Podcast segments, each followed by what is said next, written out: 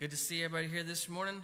Just want to call your attention to a few things. If you're visiting with us, uh, when you leave today, when you go outside into the main lobby, you'll see a guest table there, and you can grab one of our gift bags. Just has some information about our church and ways that we can serve you and ways that you can contact church staff.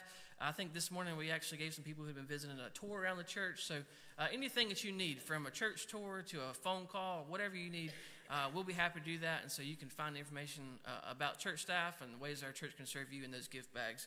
Um, also, uh, as you're out in the lobby this Sunday, this is for everybody. Uh, Christmas and TVille is coming up. So uh, in the lobby, you'll find the table and you'll find Kathy and Kelly out there. Uh, and this year, they're going to have a bunch of items that you can either purchase, so you can go out and shop and get these items and bring them back for the Christmas and TVille recipients, or you can just donate money. So either way, you can shop or you can give. Uh, and you can go out in the lobby today, and then you can get one of the little, I think they're Christmas bells maybe. Um, and they have an item on those that you can go purchase for that uh, particular person for Christmas in TVille. So make sure you stop out there at the table uh, in the welcome, in the Jennings lobby, uh, and they'll have those tags out there for you. And you can either shop or give this year. So that's uh, a different, a little bit different than last year where you're able to go shop. Also, this Wednesday night, we are going to be folding up uh, putting on shipping labels for 1,200 Operation Christmas Child shoe boxes. So we need all hands on deck this Wednesday night in the gym. So if you can come out uh, and serve in that way, that would be awesome to get all those boxes prepped and ready and then get all the uh, components that go inside the boxes. Those all come out as well. And we'll have the conveyor lines made up Wednesday night, and then we'll pack all those boxes on Sunday night together as a church. So Wednesday night, if you can come out and help this Wednesday, it'd be awesome. Also, just want to brag on the church for a minute. Um, this past Sunday, we had our uh, barbecue a benefit for the Brock family, and you see on the back of the bulletin, I think there's about $15,000 that's come in for the family, and the total is still going up as we uh, get uh, online giving and all those things. So just want to brag on our church. I know everybody says East Taylorsville is such a big church, and it is a big church, but when it needs to be small, it's small. And uh, so thankful for you guys and thankful uh, for our Baptist men for doing the barbecue and doing that for the Brock family. And continue to pray for them, pray for the Ronies as well as they get a new date set and uh, hopefully get uh, transplant soon. So thank you guys for being so generous in your giving last week. Um, but for now, if you will, stand up, turn to your neighbor, welcome them to East Taylorsville.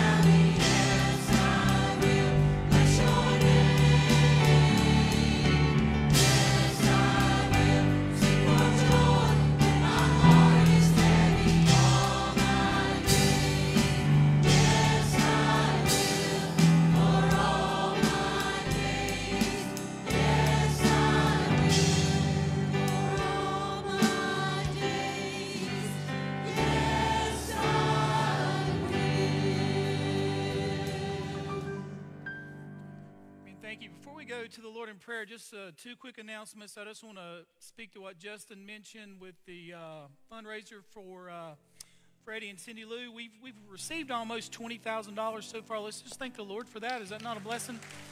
And uh, I want to I want to thank our um, Baptist men for all the work that they do, for everyone who uh, made cakes. I think we auctioned off close to close to 30 cakes and all that that's a blessing to us. For those of you who served, it takes a lot of work to do a barbecue. Thank you so much for that. We'll be having more, okay?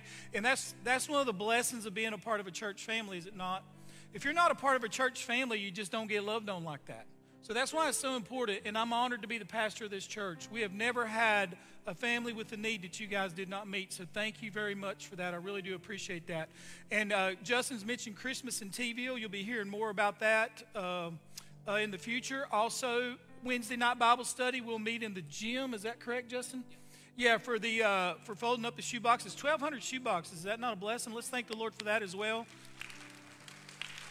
That is wonderful. As we come to this time in prayer, I want you to remember Robbie Flowers. Robbie is one of the survivors of the Hiddenite Campground flood. He spoke here uh, back, and I think in 2021, uh, he's the man, the grandfather whose grandson died in the flood. Um, a, an exact year later, his daughter had another baby, and I called him. We, we talked to each other on the one year anniversary and had another baby. Well, unfortunately, last week his daughter died, and I had the honor and the privilege to preach her funeral at Bennett's funeral services on Friday. Uh, very thankful, but I told him that we'd mention him in prayer. He loves this church. He and Annette, they're wonderful people. Uh, he's in he's in uh, taking care of two grandbabies now. So if you will remember Robbie, good man. Just some many of you know him, okay? So remember him as we pray. Also, Lynn Marshall. Lynn Marshall is a very faithful, longtime member of this church. Uh, Lynn Marshall is uh, has an illness and hospice is coming to his home now. So if you will, listen, remember Lynn and Mama Jean in your prayers, Jody and Stacy. They're good people. They love their church. And they need your support now more than ever, okay? So, what I'm going to ask you to do is the praise team and the choir leads us in this time of worship. If you'll meet me here at the altar, and let's lift the Marshalls up in prayer this morning. Then, whatever God lays on your heart, you pray for that as well. If you will, meet me here at the altar this morning. Thank you.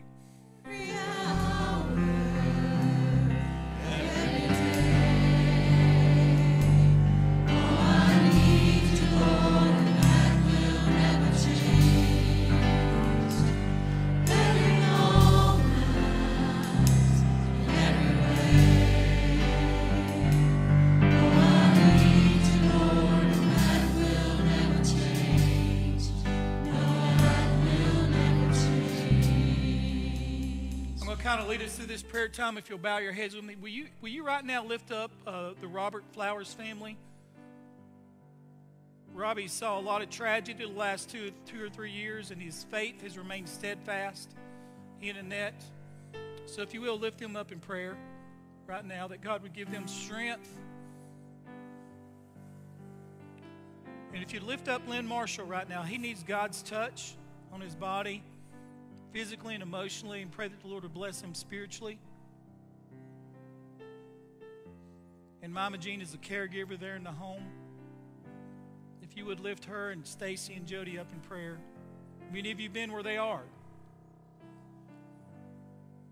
Father, I'm so thankful that we can lift our brothers and sisters in Christ up in prayer. Lord, one of the greatest ministries that we have is the ministry of intercession. So, Father, we pray that you would bless and help Lord, we, pray for healing. Lord, we know your will is different oftentimes. So, Father, I pray that you would be as real spiritually to these families as you ever have been.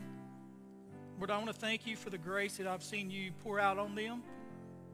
Lord, emotionally, it can be such a, such a hard time.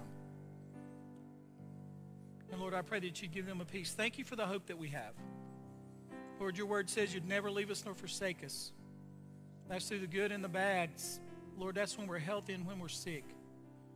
Father, you said you'd be our refuge in the storms of life.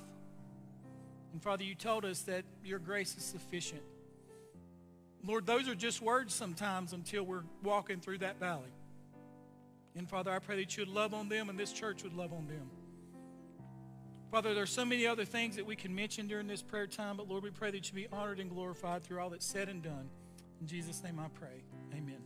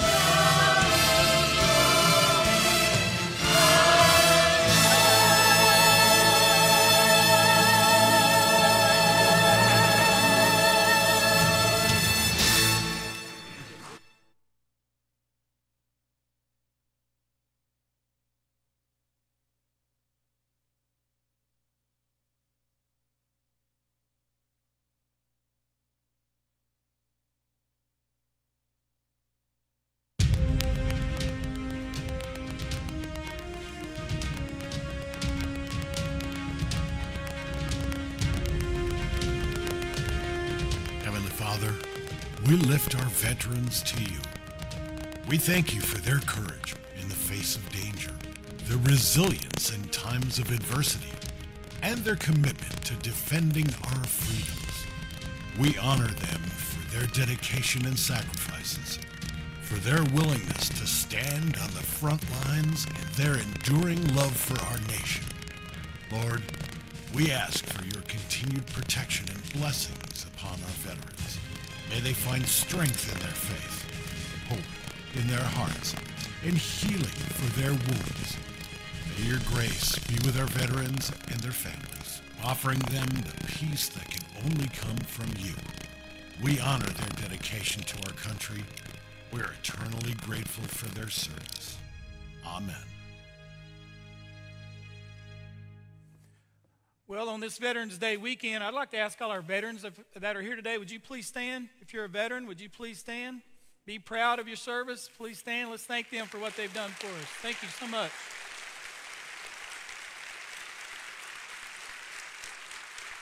Thank you, and you may be seated. We want to thank you for uh, your service. Um, only a veteran understands the, the time and dedication it takes uh, to be away from family. Can't imagine to be home and then be deployed and have to leave a, a wife and children or a husband and children. So thank you for what you do. The only reason that we can worship freely today is because of men and women serving not only in America but across the world. Uh, for the greatest military that's ever been produced, and we're very thankful for that. One that depends on God very much. If you have your Bible, stand with me and turn to 1 Peter chapter 3. Last week we looked at verse 18. I'll just go ahead and tell you this section of Scripture, if you ever hear a sermon on 1 Peter 3, verses 18 through 22, usually is how they're presented. And uh, in a commentary, they'll spend about three minutes on this verse. because it's so hard. It's one, of, it's one of the most, uh, not controversial, but one of the most disagreed upon sections of Scripture in all the Bible. If you, if you read 20 commentaries, maybe five will agree on one, one way of looking at it, five on another, and maybe six on another. They just don't agree on it because God just, didn't, just doesn't give us enough information about it. So we have to kind of present it as we see it. So the way I'm going to present it to you is the way most people that believe the way we do do. Some parts of it may be a little different, okay, as we look at it, but more than likely it's not. so we're going to look at it, but listen to what the Bible says. Last week we talked about Jesus' death, and we equated his suffering for righteousness' sake to the people that Peter's writing to. Context is all that matters, right? Peter wrote a letter. He's writing it in context. You're suffering for righteousness' sake. Christ did it as well. He died. We looked at what Christ accomplished for us in his death. He expiates our sins. Aren't you thankful? He cleanses us. And then also, the Lord in his grace redeems us from that. We're justified by faith. All those things happen because Jesus died on the cross. And then Peter goes here, okay? And I got to preach on it. So verse, verse 18 says this For Christ also suffered once for sins, the just for the unjust, that he might bring us to God, being put to death in the flesh, but made alive by the Spirit by whom also he went and preached to the spirits in prison. What? Where is that? What is he talking about? And I'll tell you this the, word spirits there always refers to fallen demonic spirits, right? Jude tells us, and then Peter in his second epistle tells us that some of the angels that rebelled, especially during Noah's day, were sent to a place, and it's called a prison. And I'll tell you this, okay? Every term that, that, that uh, revolves around salvation is a legal term sanctification, justification, glorification. Your name is legally written in a book when you're saved. All right? You may doubt your salvation, but God don't. For every person that's lost who dies in that, that place, dies lost, you're going to prison. That's exactly what this means. Notice what he says. Peter could have used another word. He says, By whom he also went and preached to the spirits in prison who formerly were disobedient when once the divine long suffering waited in the days of Noah while the ark was being prepared, in which a few, that is, eight souls were saved through water. And we're going to stop right there. So the, the question is this when Jesus died on the cross, we looked at that last week, what did he do over the weekend? Where did his spirit go? Jesus, the Bible says that Jesus said, Father, into, my, into your hands I commit my spirit. He breathed his last. Where'd he go? Well, Peter tells us in that little bit of bit of section of scripture, so we're going to try to figure that out. Let's pray. Father, as we come to your prayer, we want to thank you, Lord, for your word. Lord, some of what I'm talking about today, for us, we can debate it, but it's not going to change a thing for us. Lord, I'm going to present my view of this. Lord, a, a lot of the, uh, the pastors and people in Bible colleges would agree with part of it, some of them wouldn't, and others would. But Father, the main thing for us to understand is that every person in here, Lord, if they've never placed their faith and trust in Jesus, there's a place you go when you die, and you will go there. And Father, for the church, everything we do should be for God's glory, but it also should be about evangelism and, and discipleship. Lord, that's why we're going to fill shoe boxes Wednesday. That's why we're going to give kids Christmas presents. Father, that's why we have church. That's why we have Sunday school. That's why we have a children's and youth ministry. Is not just to stay busy, but it's to tell people that there is a, the good news of the gospel is that Jesus saves, and also to die lost is to be eternally condemned to a place for eternity. So, Father, as, as we can look at the different aspects of this message this morning, there's only one thing that matters. Do I have a personal relationship with Jesus? So, Father, help us as a church to be a great commission minded church, and we are, and I thank you for that. And Lord, as individuals, I pray that we'd ask ourselves this question Have I truly placed my faith in Jesus? Have I truly placed my faith in Jesus? Because ultimately, that's all that matters. And Father, we'll thank you and praise you for what you do for us, and we love you. In Jesus' name I pray. And all of God's people said together, Amen. Well, thank you. Now, think about this for a moment. One person said this When Jesus died, it was a real death because Jesus was a real human being. He was both God and man. He wasn't a phantom inhabiting a body. He was truly flesh and blood, which Peter tells us in verse 18. Jesus died in the flesh. He goes on to say he could die. He could die because he was a human. He could die and pay the penalty for all your sins because he was God. There on the cross, Jesus' body died just like ours, yours and mine will die one day. However, when Jesus died just like you and me, he did not cease to exist or go to sleep somewhere comfortable in heaven. Where did he go? What happened? And when you come to this study of Scripture, these nine words in the English language have produced volumes of disagreement among Bible scholars. It has. People smarter than me would disagree with me. People smarter than me would agree with me. It's just the way it is. There's some things God just didn't make it black and white, but it's okay. There's a Hebrew conception of death slash Sheol. When you think about the term Sheol in the Bible, the Hebrew concept of Sheol, right, the Greek word for Sheol is Hades. To the Hebrew mind, Sheol was simply the state or abode of the dead. It's not the same as the grave, though it's used that way as a grave in older versions. The grave was a resting place of the body from which the spirit had departed, while Sheol was a resting place of the departed spirits. Sheol in the Old Testament speaks of the realm of the dead. And this includes both the saved and the lost. That's where some people disagree. I'm going to show you a picture in just a little while about what the Jewish concept of Sheol was, and you'll see a term, Abraham's bosom. Okay, we're going to look at that in Luke 16. Now, even John MacArthur has changed his views on that over the years. All right? At first, he said that's where Old Testament saints went, and then Jesus came and sets them free and they go to heaven, and now he's saying, no, they just go to heaven. Okay? It really doesn't matter. Okay? I mean, he's wrong on that, but it doesn't matter that he's wrong. And when we go back here to, the, to, this part, it says this. Notice what Jacob said when he talks about Sheol. Now, Jacob was considered an Old Testament saint.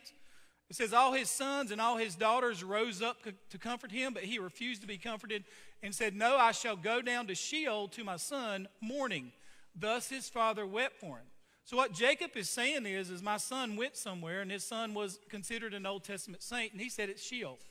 Now, notice here in uh, what Solomon said, Solomon makes this statement in Ecclesiastes, or I'm going to read it to you. Solomon said, Whatever your hand finds to do, do it with your might, for there is no work or thought or knowledge or wisdom in Sheol, talking about one part of Sheol to which you're going. The psalmist said this in Psalm 88 Are your wonders known in the darkness, or your righteousness in the land of forgetfulness? You remember Jesus called uh, Hades outer darkness? Psalm 31 says this, O Lord, let me not be put to shame, for I call upon you. Let the wicked be put to shame. Let them go silently to Sheol. So you have Jacob talking about his son in Sheol. You have the psalmist talking about the wicked going to Sheol. So what don't make sense, does it? And he's not talking about the grave there. Notice what David says. David says this, The Lord is my rock, my fortress, and my deliverer. My God is my rock in whom I take refuge. The cords of Sheol entangled me. In the, sta- the snares of death, they comforted me. Notice what Job says. Job talks about Sheol several times in his friends. It says, As the cloud fades and vanishes, so he who goes down to Sheol and does not come up. In Job 14, he says, Oh, that you would hide me in Sheol, that you would conceal me until your wrath be past, that you would appoint me a set time and remember me. So Job's saying it's a bad place and it's a good place. Doesn't make sense unless you understand. Notice what Moses said. Moses said the lost go to Sheol in the Old Testament. Moses declared that when people die who despise Yahweh, they descend into Sheol. Notice what he says. But if the Lord creates something new and the ground opens its mouth and swallows them up with all their belongings with them and they go down alive into Sheol, then you shall know that these men have despised the Lord. So Moses saying, The lost do. Listen to what Psalm 9 says The wicked shall return to Sheol, all the nations that forget God. I share this verse at every funeral. What man can live and never see death? Can he deliver his soul from the power of the grave? That word means Sheol. And then the psalmist puts this term Selah beside it, which means stop and think about that. And what he's saying is you're going to die, okay? And your soul is going somewhere.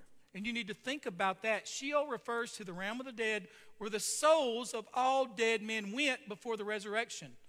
The New Testament term is more familiar with us, and that's the term Hades. Now, look, Jesus said this. Jesus talks about hell and Jesus talks about Hades. Two different terms, two different places, in my opinion. Jesus said this, and you, Capernaum, will be exalted. That will you be exalted to heaven? You will be brought down to Hades. Talking about Sheol. That Greek term for Sheol is, is Hades. For if the mighty works done in you had been done in Sodom, it would have remained you to this day. What a tremendous warning to these people. And Jesus says this before his resurrection, you will be brought down to Hades. And just be reminded, when Jesus resurrected, this is what Peter's talking about. Everything about Sheol changes, especially for the Christians. Now, Jesus gives us a parable about this place in Luke 16. We're going to look at the whole thing here. Notice what he says. Luke 16, this is the parable of the rich man and Lazarus. Now, there was a certain rich man who was clothed in purple, which means he was filthy rich. In those days, when you wore purple, you had to get it from a certain type of, of uh, fish or sea creature that was oftentimes imported, and you had a, an enormous amount of money. So, Jesus is talking about two extremes a rich man and a beggar. He says he was clothed in purple and fine linen and fared sumptuously every day. That means that he ate buffet style every day, which is very rare. It means that he probably ate meat every day, which was very rare. When we were in the Philippines, if somebody gave you a chicken, they loved you very much because they didn't kill chickens every week in the Philippines. And, and those barangays where we were out in the villages, okay? What Jesus is saying here in this, in this parable is this guy was super rich and he ate well. Now, look, but there was a certain beggar named Lazarus, full of sores, who was laid at his gate. So, in order to have a gate in Israel's days, you had an enormous amount of money, right? An enormous amount of money. A gate, right? And it says this desiring to be fed with the crumbs which fell from the rich man's table. So, Jesus says there's a rich man who's eating good. He, he's got good clothes. He eats good every day. He's got a gate, and there's a beggar full of sores and all he wants is to eat from the crumbs which fell from the rich man's table. Now, what does that mean? Back in those days, kind of like when we were in the Philippines, you ate with your fingers. Not a bad deal, right? Eat chicken, eat rice, eat, eat whatever with your fingers. And there, in a lot of the restaurants in the Philippines, you just go to this little waterfall and just wash your hands, do the best you can. All right? Just don't shake hands with people, okay? In their day, they had clumps of bread. And when you would eat with your hands, in order to, to wipe your hands off, you just wipe it on the bread, right? And what the beggar says, I'll just take what falls off your table from wiping your hands. That's all he wanted. I'll just, I'll, I'll just lick it off the ground. And the rich man wouldn't do it. He just wouldn't do it. This isn't the guy who's trying to scam you, you know, playing the violin. You know all them guys are fake, don't you? Anyway, that's another story. This guy says, I'll just take the crumbs that fall from your table. I mean, Jesus has given us an extreme, okay? It says, So it was. Well, look, the dogs came and licked his sores. So it was that the beggar died and was carried by the angels where? To Abraham's bosom. Now, where's that? A little bit of disagreement. Doesn't matter, but there's a little bit of disagreement on it. The rich man also died and was buried. Two died. One was carried by the angels, and the other one was just put down in the ground. And being in torments, the rich man lifted up his eyes in Sheol, Hades. He lifted up his eyes and saw Abraham afar off in Lazarus' bosom. So you have a guy here, and you have a guy here, and they're seeing each other. Now, here's a Jewish concept, if you'll notice this picture. Okay, you have these two compartments a place of torment, Abraham's bosom, which is paradise. And when Jesus resurrects, he gets those in Abraham's bosom in paradise and takes them to heaven. That's the view I look at, okay? John MacArthur believed that view early, and I'm, I'm a big fan of John MacArthur. Well, now he don't believe it. He just says Abraham's bosom has always been heaven. Does it matter? Not a lot. Doesn't matter a whole lot. We do know that Sheol is true. And Sheol is pictured as a prison for uh, people who die lost. So when Jesus gives this picture, when they die, they both die. It's almost like they die on the same day. The beggar goes to Abraham's bosom, which is paradise. Jesus told the thief on the cross, Today you will be with me in paradise because, because the full ramifications of the resurrection hadn't taken place. All right? And then you have the rich man who's in the place of torment. And when Jesus died and resurrected, that didn't change. It will change one day, but it hadn't changed now. I hope you're following with me, okay? Notice, the New Testament is helpful in letting us know that the Hebrew con- conception of the underworld included two separate locations. As a matter of fact, look at this verse.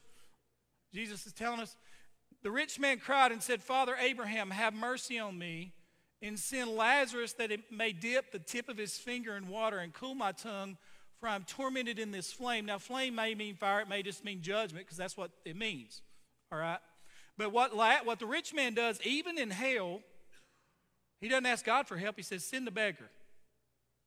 See, an arrogant person who dies arrogant is going to be arrogant for eternity. Jesus said, let the thief be a thief. He just said, the way you die is who you are, is what he's saying. This rich man doesn't change, but Abraham said, Son, remember that in your lifetime you received your good things, and likewise Lazarus evil things, but now he is comforted and you are tormented. Okay? And then he says, and besides this, between us and you, there's a great gulf fixed, so that those who want to pass from here to you cannot, nor can those from here to there pass to us. The Bible doesn't say Lazarus could see him, but it says he could see Lazarus. Okay? So in Jesus' parable, it seems like there's two compartments. Now, that one could be heaven, it could be, but a lot of scholars believe it's just Abraham's bosom. Now, notice how this ends in this section. It says, Then he said, now, the rich man's talking a lot now. Okay, he didn't talk till he got to hell or, or Sheol or Hades. Then he said, I beg you. Now, notice, this is every person that dies lost. I beg you. I beg you, therefore, that you would send him to my father's house, for I have five brothers that he may testify, evangelize is what that word means, to them, lest they also come to this place, it's an actual place of torment. Now, he doesn't repent. He doesn't. But he says, I want you to send Lazarus to my brothers and tell him, tell him to evangelize. He's, he's risen from the dead. Tell him to evangelize. Now, look what Jesus said, or Abraham says. And Abraham said, They have Moses and the prophets. Let, let him hear them. And he's, what he's saying is, they have the Torah, they have the Bible. There's, you're supposed to memorize it by the time you're 12, the first five books of the Bible. He said, if you don't believe that, a, a guy risen from the dead, a beggar, ain't going to win nobody Jesus. It's just not. See, if you live in Alexander County where there's a church on every corner, I got probably 45 Bibles on my phone. I think 27 to 30 commentaries, 54 books about the Bible. Okay? I don't need somebody risen from the dead to share the gospel with me. I need somebody like Justin too. That's what he's saying. Abraham's saying, listen, if he sees some sign or some miracle, he's not going to get right with God. He don't even believe what he has. Just being realistic with him. And he said, No, Father Abraham, if one goes to them from the dead, they will repent. Look at the word. This guy's an evangelist. This guy is a theologian. Now, he's not repenting. He's not repenting. I've been to prison more times than I can count, and I met many people, and, they, and I said, If you got out, what would you do? He said, I'd do the same thing that got me in here. I've seen them, look them in the eyes. That's how people in hell are. There's not one person in hell wanting out. Don't understand that. Jesus given us, but he said to them, if they do not hear Moses and the prophets, either way be persuaded there's someone risen from the dead. Okay?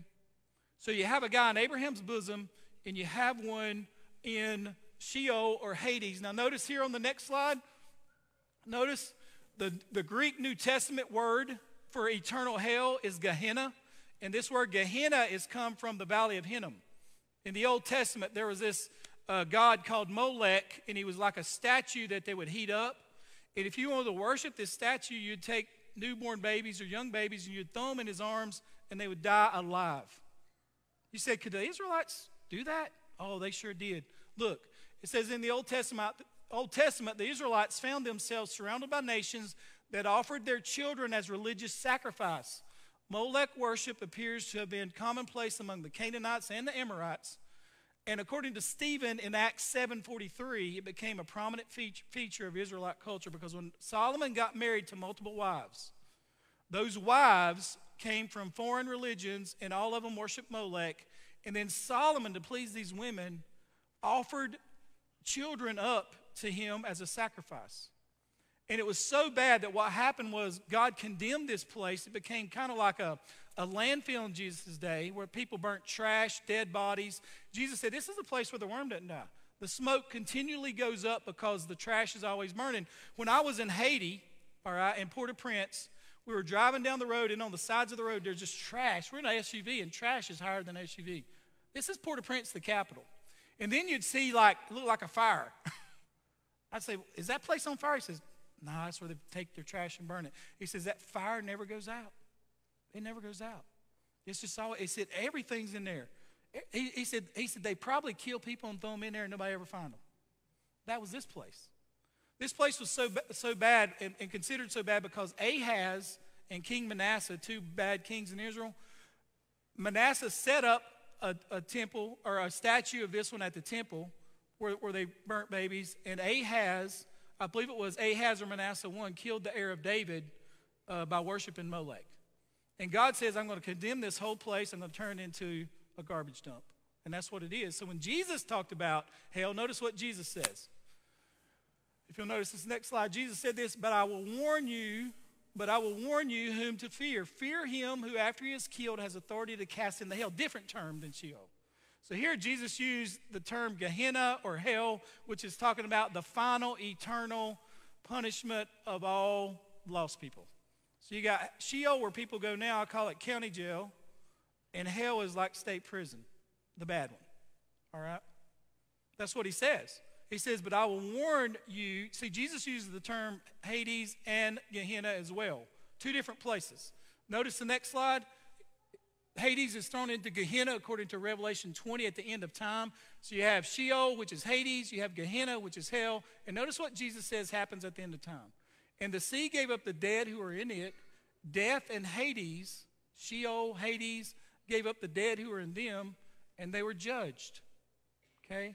So if you die today lost, you're going to prison to await another trial date. And you don't want to be in this court. Trust me. You don't ever want to be in court, by the way. it's not a good, even as a witness, amen? I mean, I get, I get like bad PTSD when I go to court, I guess. Okay? have to get counseling after I go to court. Now, notice, he says they were judged, which is a legal term. Everything about your life, according to heaven, is based on legality. It just is. You know, it just is. Everything is. They were judged, each one of them, according to what they had done. Okay? Then death and Hades, Sheol, was thrown into the lake of fire. This is the second death, the lake of fire. And anyone's name not found written in the book of life was thrown into the lake of fire, a legal declaration that you're guilty for eternity. Now, I don't know if you've been to prison, okay? I'm going to be going December the 1st, I think, to some prison with Scotty. I don't even know where we're going, all right? But I'm going, and I'm going to speak to prisoners. Now, I've been to Alexander County Prison more times than I can count. And when Chaplain Redding was there, Chaplain Redding would sometimes take me to different parts of the prison to talk to prisoners. And on this day, I'd preached two chapel services. He said, Hey, you want to go to solitary? I said, No. He said, Let's go. Didn't want to go. I didn't want to go. I was ready to go home. He says, There's a young guy down there I want you to meet. I got to give him something. I've told y'all this story before. So we're going to solitary. When you go to solitary, you go to, to one little portion where you got, I think there's like two or four doors, and you stand there. Then when the doors are open, you walk out and then they close. Okay? In Chaplain Redding, we've done that three or four times. And then we go down steps. You go into solitary. You got two floors, I think, I can't remember, of cell blocks, right? Solitary means you're there for 23 hours. You get out of that cell for one hour, right? Just a small cell, what, an 8 by 10? I don't know, okay? And all these guys, when you, when you go down there, you're yelling. I said, don't tell them I'm a preacher. And he goes, it's Jamie Steele, pastor at East Hills Baptist Church. I said, thanks, bud. So everybody, you know, some people are like, pray for me. Some people start singing Amazing Grace. Some people start cussing. It's just what they do. You're in solitary, right? It is the most hopeless place in Alexander County is solitary. It just is. It's just, it's just a, it's just a, it's just a tough place. So I go to this guy, and he's, I remember he's redheaded and he's very light skinned, and he's kind of making fun of the fact that I'm a preacher. And I was playing along with him, right? Chaplain Redding looked at him and told him something about, I think it might have been a class he completed or something. And uh, the guy said, Do you believe in hell? And I said, Yeah. And he goes, he started talking, started kind of making fun of it. I'm going to party down there, blah, blah. He said, What's hell like to you? And I said, You you want me to be honest with you? I said, Jesus pictures hell like solitary, forever.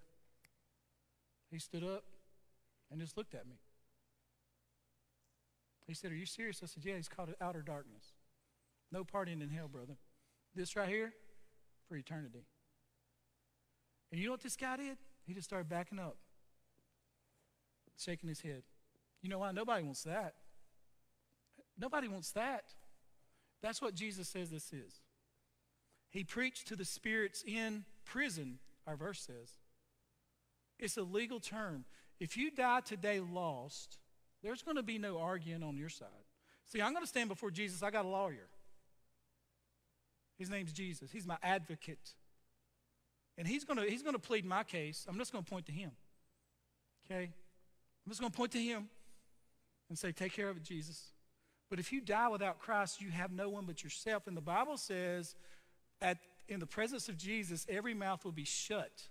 You're not going to say a word. Now, notice, think about the Christians who died in faith. The Bible says this Jesus changes Sheol through the cross and tomb. And Jesus said to him, Truly, today I, I say that you'll be with me in paradise. Now, a lot of scholars say that when Jesus died, he took the thief to this place. All right, it wasn't just heaven at the time, it was this beautiful place called paradise, which is a good place. And then notice the second verse, Ephesians 4 8, I believe it is. Notice it says in Ephesians 4 8, when he ascended on high, which means he descended, he took many captives and gave gifts to his people. Here, Paul quotes Psalm 68, which talks about the Messiah being a conquering hero. And when he takes people captive, he not only takes people captive who are in the enemy's camp, but he sets them free. It'd be like me going to Iran, okay, and setting free the people who are under Sharia law. They're Iranians, but I'm bringing them with me. And then he gives gifts to everybody. And what most scholars believe happened when Jesus died on the cross and he said, Father, into your hands I commit my spirit.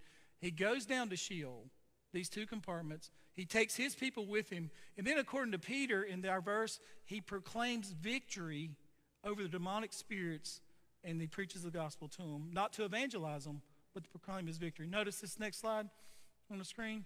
Jesus proclaimed victory over Satan. After being made alive, he went and made proclamation. He preached to the imprisoned spirits. He that word proclamation means he tells them, I won. I won. The Bible says the gates of hell will not prevail against the church, and Jesus kicks the gates down from the inside. To those who are disobedient long ago, when God waited patiently in the days of Noah while the ark was being complete. And then notice the last slide on the screen. What was Jesus doing on Saturday? This is very important. He was declaring the gospel, he was robbing the graveyard of death, he was setting the captives free, and he was letting everyone know that he was victorious. Now, think about this for a moment, and I'll ask you this question Have you ever come to the place in your life as an individual that you've humbled yourself before God and asked for mercy and salvation because you're a sinner? And see, that's a legal thought as well. I've broken God's law. I'm a sinner. And, and James, the Lord's brother, said this. He said, if you break it in one point, one, one point, you're guilty of it all. And have you come to the place where you said, Yes, I have, and I'm guilty, and I deserve hell, and my only hope is Jesus? See, that's the only way to be saved. You've humbled yourselves before Him, you admit your situation and your loss. Have you ever committed yourself to Christ? The Bible says that Jesus is a friend of sinners. Aren't you thankful? He said, Anyone who comes to me, I will not cast out. And he says this leave your life of self centeredness and sin and come to me.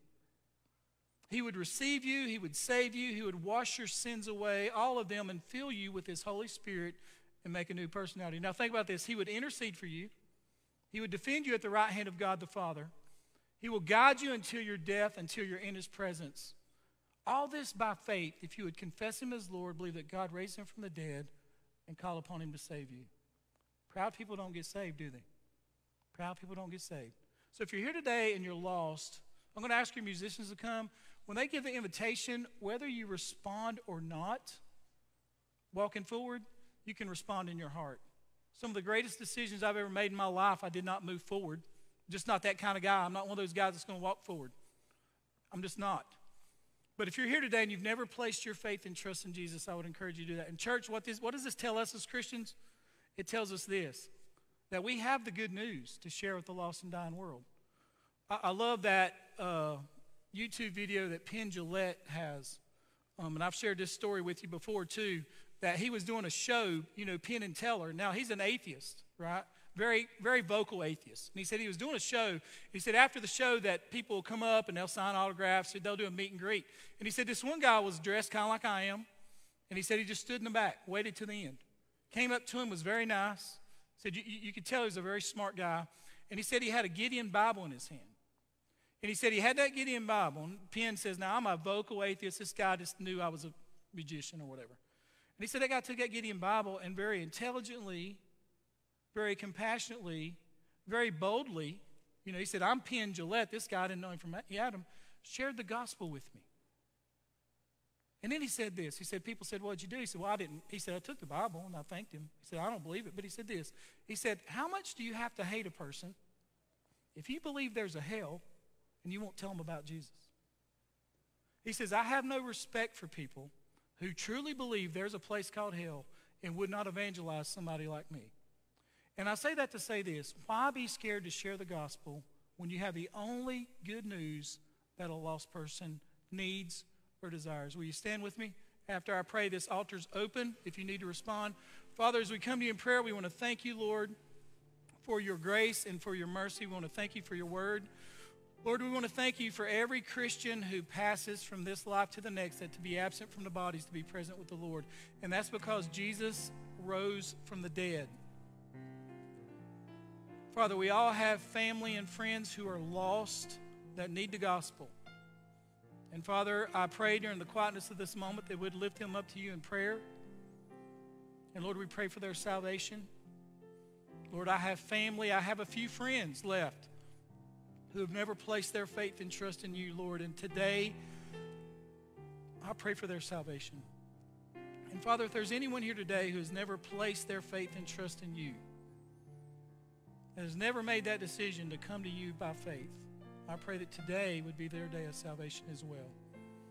Father, this is your time. These are your people. Lord, I, I trust in your sovereign grace in people's lives. And I pray that you be honored and glorified through everything that's said, done, and prayed during this invitation time. And we'll thank you and praise you for it. Amen. As Sharon leads us in this song, you respond as the Lord leads you this morning. Come,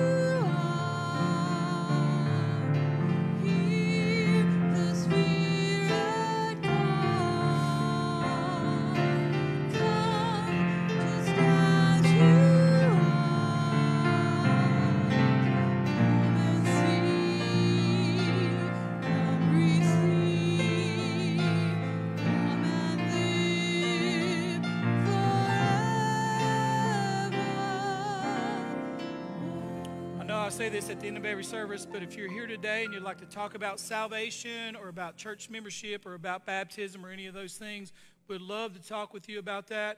If you want to complain, just go on to Mexico Viejo. Okay, I'm just picking. But we'd love to talk with you about that, okay, about church membership or your salvation. If you have a family or friend that's lost, and if they would like to talk to a pastor, I'd love to talk with them. I'll be non judgmental and just try to do my best to share the gospel with them. But I want to thank you so much for being here today. God bless you and hope to see you back here tonight at 5 p.m. Thank you.